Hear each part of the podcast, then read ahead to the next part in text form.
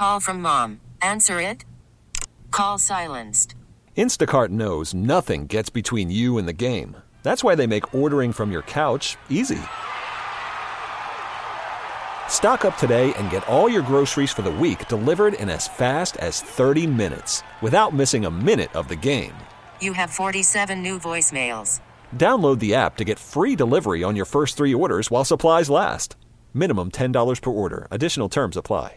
Presented by T Mobile, the official wireless partner of Audacy Sports. With an awesome network and great savings, there's never been a better time to join T Mobile. Visit your neighborhood store to make the switch today. The Sunday night get together here on CBS Sports Radio. Jody Mac coming to you live from the Rocket Mortgage Studios. When you want the ability to adjust your loan options in real time, Rocket can. We're going to rock it out to the diamond. Talk some Major League Baseball with our next guest. He is former president of the Florida Marlins, or Miami Marlins now, um, but these days he's doing analyst work for us, CBS HQ. David Samson joins me here on CBS Sports Radio. How's the first uh, week and a half of the baseball season treat you, Dave? I'm not injured, so I'm doing well. Avoiding the uh, injured list or the COVID list, that's a good thing. We like to hear it. All right, let me start with this team. Houston Astros out to a pretty good start. Uh, they've uh, gone to six and three in their first nine games, uh, playing well. But they started on the road and they were hearing it pretty good from the fans. A couple of uh, trash cans here and uh, cat calls there. I- I'm not sure they've handled it well. They've handled it well on the field, but their manager said when asked about it, who among us hasn't? Uh, no, not the way to handle it, uh, uh, Dusty. Now that they've gone home, their fans are retaliating and booing the opposition, even though the opposition isn't necessarily a team that's te- cheated. I'm not sure that Houston is handling this whole situation right, other than getting out to a good start on the field, one loss wise at six and three. Is Houston handling this well in your eyes? Well, I think they've been mishandling the situation from the beginning, and it goes back to the first press conference where Jim Crane, the owner of the team, sat down and there were some prepared statements by Altuve and Bregman, and they seemed as though the statements had been ill prepared and they were not contrite at all. And I think that's what we want in this country is we want people to apologize, acknowledge what happened, and then move on. And I think that the Astros didn't properly do that. And I have a show on CBS called Nothing Personal, and I did a segment on this I think last week when Dusty Baker spoke and talked about who among us hasn't uh, done something wrong, and he's just the wrong guy to be talking about this. While he is the manager of the team currently, he had nothing to do with the trash can scandal, and he should not be the spokesperson for it. And if he is going to be forced to be put in that position, then he has to be scripted better. And I know Dusty, and and he's trying to say what's right and defend his team and be a player's manager, and I get that. But at the same time, you have to sort of scan the room and know the room. And I think that the Astros are suffering from not understanding it because if they were, certainly they would take a different tack than they're taking. Two guys who actually have handled it okay. AJ Hinch, the manager of that Astros team, and his uh, third base coach, Alex Cora, both paid the price. Both were relieved from their jobs, but both have gotten rehired. Alex Cora fired by the Red Sox, brought back by the Red Sox. AJ Hinch now skippering the uh, Tigers. They they uh, fessed up as much as they were going to fess up, and then they were smart and uh, kept quiet thereafter, and they were allowed back into the game. So it is something you can get past. It's just you have to handle it correctly if you want to get past it, right? Yeah, there's no doubt about that. And, and the difference with Hinch and, and Cora is when they got suspended for the year and lost their jobs, it was clear that they were going to get another chance. And I was not surprised by that at all, that it didn't take a day after their suspension told for them to get hired again because A, they're really good at what they do. And B, they started early. Uh, when they were suspended, they acknowledged their role. They acknowledged they should have done better. And that's what people want to hear this happened and I didn't stop it, or this happened and I was a part of it and didn't realize how wrong I was, but now I do. Anything other than what some of the current Astros are doing. And so I think the Astros will learn. But on the other hand, from baseball standpoint, this is a great storyline. It's nice to have a heel or an enemy or a villain for a season. And often it's the big bad Yankees, but it's okay for the Astros to do it, and it's especially good for the sport if the Astros are a good team. And while they've lost Cole and they lost Verlander, who's hurt, uh, and they lost Springer to the Blue Jays, they have some depth and, and they're they're a good team and, and really could and should win the division. But uh, it's really good for baseball to have this kind of storyline. Let me ask you about one more heel in this saga, kind of out of sight, out of mind, and that's the Astro general manager Jeff Luhnow, who, uh, much like his manager and his uh, third base coach, was given his walking the papers. He decided to handle it by suing that he sued the Astros for millions of dollars in future pay. Uh, that lawsuit is still pending, but when you do something like that, you know full well you're cutting off any chance of getting back into the game or being hired by another team who's got an owner who says, hey, this guy will turn around and sue me if he doesn't like the way I do business with him. Uh, so he took his stance. Eh, do you know anything about the update as to how that's going along? And am I overstating the fact that Jeff Luhnow will never work in Major League Baseball again? Yeah, I, I agree with you. I had said that from the beginning. He was not well liked when he was the president of baseball operations for the Astros. He always thought he was the smartest person in the room, and the other GMs really were not a big fan. And he re- he was very much aligned with Jim Crane and with the Astros. But then he did something very strange where he said he had no idea this was going on. And I ran a team for 18 years, and there's not one thing that happened in that clubhouse that I didn't know about. And if there had been, and it came to light, I would have said I didn't know about it, but I should have, and therefore I'm responsible for it. Because at the end of the day, Luhnow controlled that team, and for him to say he didn't know what was happening is just uh, is beyond credul- cred- credible. Excuse me. And all the people in baseball recognized it, but he chose to fight it thinking that was a good move, and my oh my, was that a bad move? And the lawsuit, by the way, is over pay. When he got fired, they fired him for cause, claiming they didn't have to pay him out on his contract. He wants the money, thinking he was fired without cause, which I've done every day, fired managers and GMs, and you just have to pay them the rest of their contract. But the Astros are trying to save the money, and in theory, there should be a settlement because neither side would like to see this uh, out in public much longer. We'll see if that's the way it shakes out. Former uh, Marlins president uh, Jeff, uh, David Samson, our guest here on CBS Sports Radio. Are you bummed that Alex Rodriguez is going to be a professional team owner, but it's not baseball? He's going to the NBA, going to buy into the Minnesota Timberwolves, not follow, following in the path of his old uh, infield mate Derek Jeter. Does Major League Baseball need A Rod? No, not at all. I think A Rod so badly wants to be an owner, and I'm working on tomorrow. If nothing personal, actually, I'm going to do a whole segment on this because it makes me smile that all of a sudden Mr. Miami, who wanted to be in New York or Miami, is now going up to Minnesota. And don't get me wrong, I, I love 10,000 Lakes just like the last guy, but uh, this is not the play for A Rod.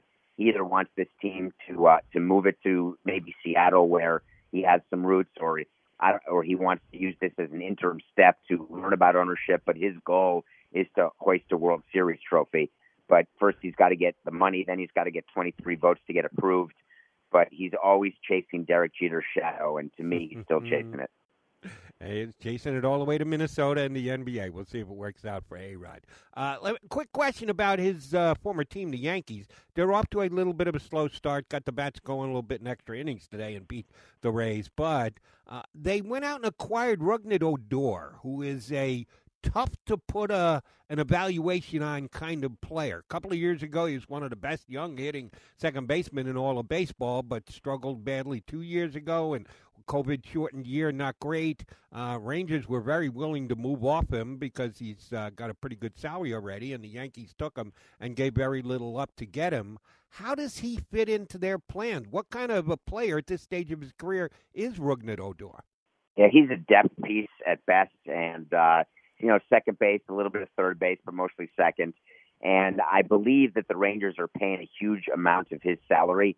They just were ready to move on from him, and he wasn't going to get playing time with a team that's even though they're in a new ballpark, they're sort of rebuilding, and they had been ready last year, but they they traded a bunch of players before this season, and they're not very good. And the Yankees, from their standpoint, are looking for infield help, uh, no question about that. So I think it's a very low risk signing and I don't think it's a very impactful signing. I'm not sure that he's the difference for them. What I'm watching with the Yankees is what happens with their starting pitching because they're counting on Corey Kluber quite a bit, and I just don't know that he'll stay healthy. And if he is healthy, I don't know that he'll be effective. And he just had a bad start. Out. I think it was yesterday or someday this weekend, and it's just going to be tough to line up behind Gerrit Cole. And if you're going to win a ring, you have to have at least two, at least two, but I think three or four really good starting pitchers. And the Yankees, they just optioned Germán, who they thought would be toward the top of their rotation, and he wasn't. So I think that if I'm Brian Cashman, I'm trying to find a starter uh, even before July because that AL East is not a guarantee for the Yankees. Yeah, a couple teams like the Orioles and the Red Sox got out a little better than uh, we thought they would. Um, new baseballs this year. Major League Baseball was at least good enough to be upfront and say, yes, we've configured the baseball a little differently again going into this year, and it supposedly has more drag. I'm seeing a slight drop off in home runs, but not a ton. I know it's a cottage industry for people to talk about this and trying to figure out exactly how the baseball is made and how it analytically plays out onto the field. Are you one of those? Do you, do you like to know what kind of baseball they're playing with? Or if you were in a uh, presidential position, would you tell your general manager, we need players like this because the baseball itself dictates this type of player will be successful? What do you make of the ever changing baseball in baseball? Boy, if there's a president or GM who says, find me a player that plays to the baseball, then I'll find you someone who's just completely full of it. You don't do it that way. Uh, the MLB will tell you how the baseball play, but at the end of the day, the real group who tells you are the players. They know the difference when there's something different with the baseball. So in our clubhouse in Miami, we would talk about the baseballs all the time, and we wouldn't adjust our personnel for it, but we would know whether or not the players felt the difference. And it's way too early after a week to know what the impact will be. You need a full year of stats, and even that's not enough when you look at what the story is with the baseball and whether or not, quote unquote, it's deadened or whether the ball is flying more juiced, all of those things. So baseball has rules about how baseballs are made. And what MLB claimed is that these new baseballs are in the realm of the definition of what the baseball should be, so there may be no difference. But that sort of uh, that kind of talk is not uh, accurate because any slight change the baseball makes, even within what is allowed in standards, is done for a reason. And the owners are getting a little tired of the home runs, strikes, strikeouts, and walks, and they're looking for more balls in play. They're looking for better opportunities uh, for offense. And, and offense, believe it or not, is not made better by sitting around waiting for a three-run home run. Offense is made better by putting the ball in play, getting the runners in motion, and that also leads to more excitement in the game. And that's something that I think everyone's looking for love to catch all in the general realm of the way that we make baseball. Yeah, that means you can basically do anything you want to it. David Samson, our guest here on CBS Sports Radio. All right, David, what is the surest thing in baseball these days? what is the surest thing? That yes. Jacob DeGrom is going to pitch seven innings, give up zero or one runs, and not win a game. That Almost. to me is more sure than the sunrise. Damn, that's a great answer. Almost as good as mine, maybe even better. Um, but that was not what I was getting at. Uh, I was going with Tim Locastro's stolen bases. I could not believe this when I read this this morning. I know Locastro is a nice little player, good role player coming off the bench, could flat out run. I had no idea he was 27 for 27 in career stolen bases when he swiped his 28th bag last night to set the new all time major league record for consecutive successful steals at the start of one's career, erasing the mark set by Tim Raines. Oh, by the way, Tim Raines did his all in one year. Uh, Locastro's done it over five years in the big leagues, but he is 28 for 28. There's nothing better than perfection, is there?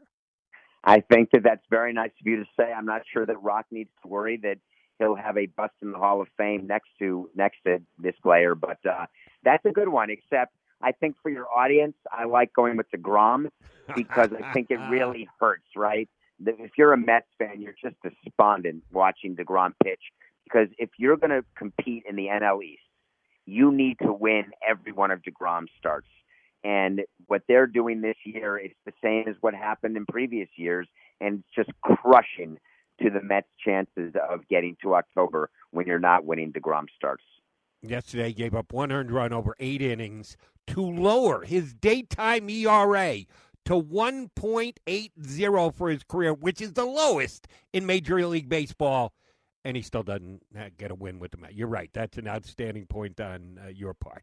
All right. Uh, the other night, Joe Musgrove, speaking of making history, uh, set the uh, became the first San Diego Padre in their franchise history to ever throw a no hitter.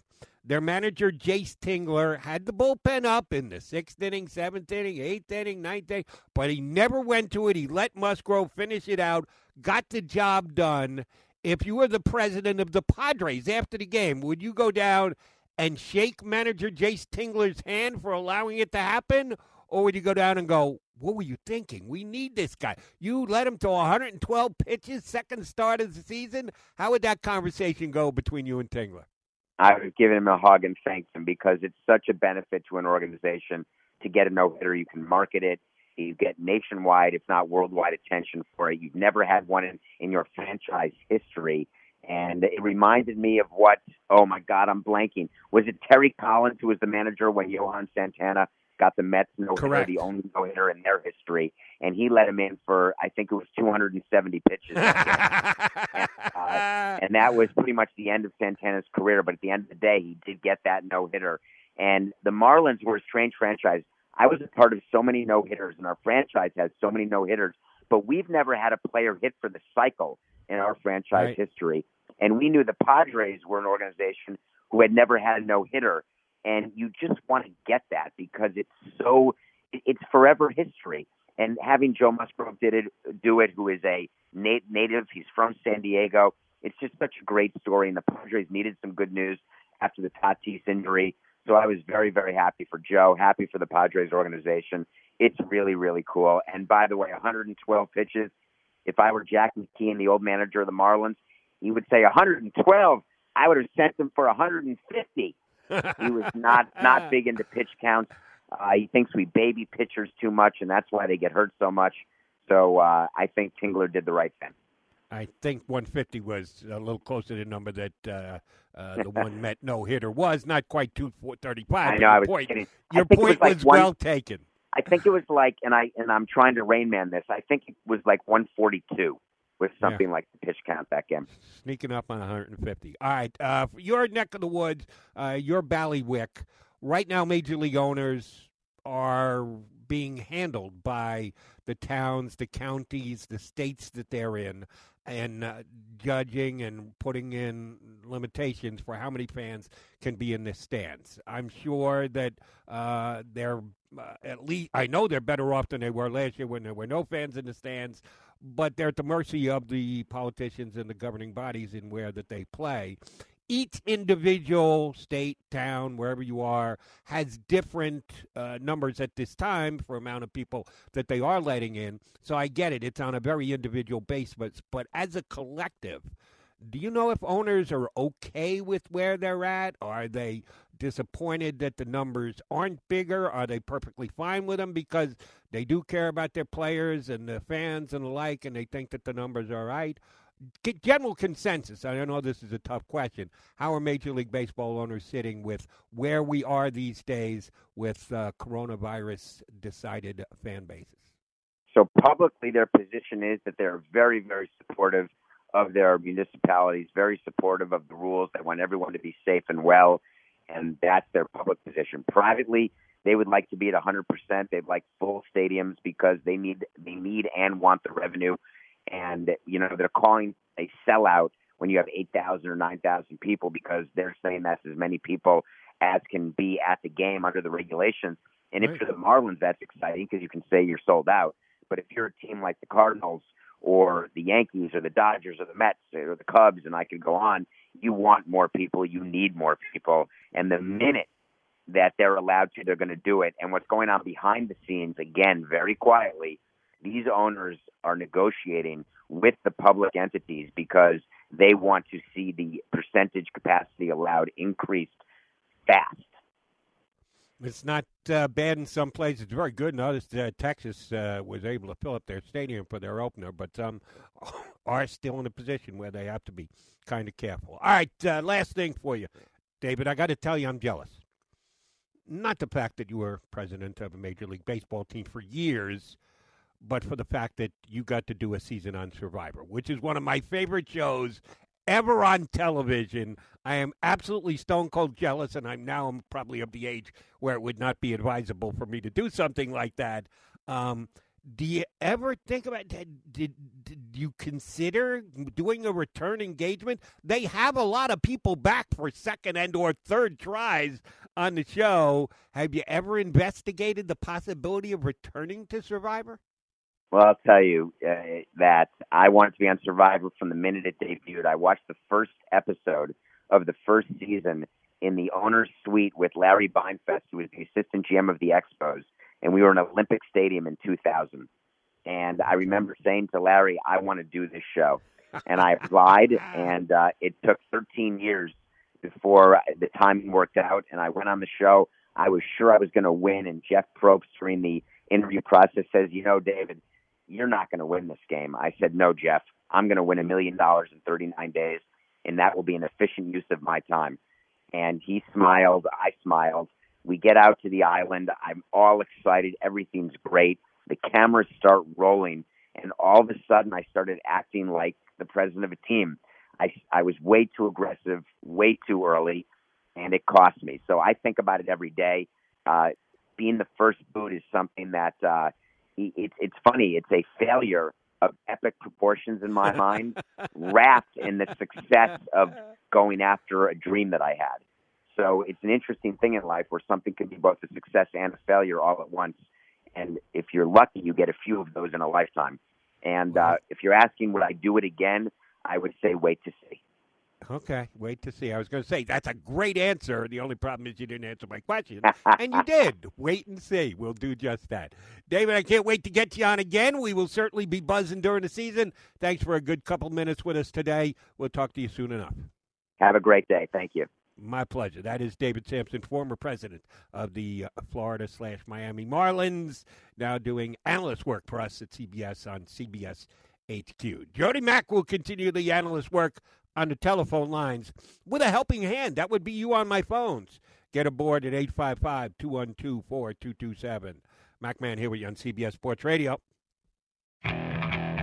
Okay, picture this. It's Friday afternoon when a thought hits you. I can waste another weekend doing the same old whatever, or I can conquer it.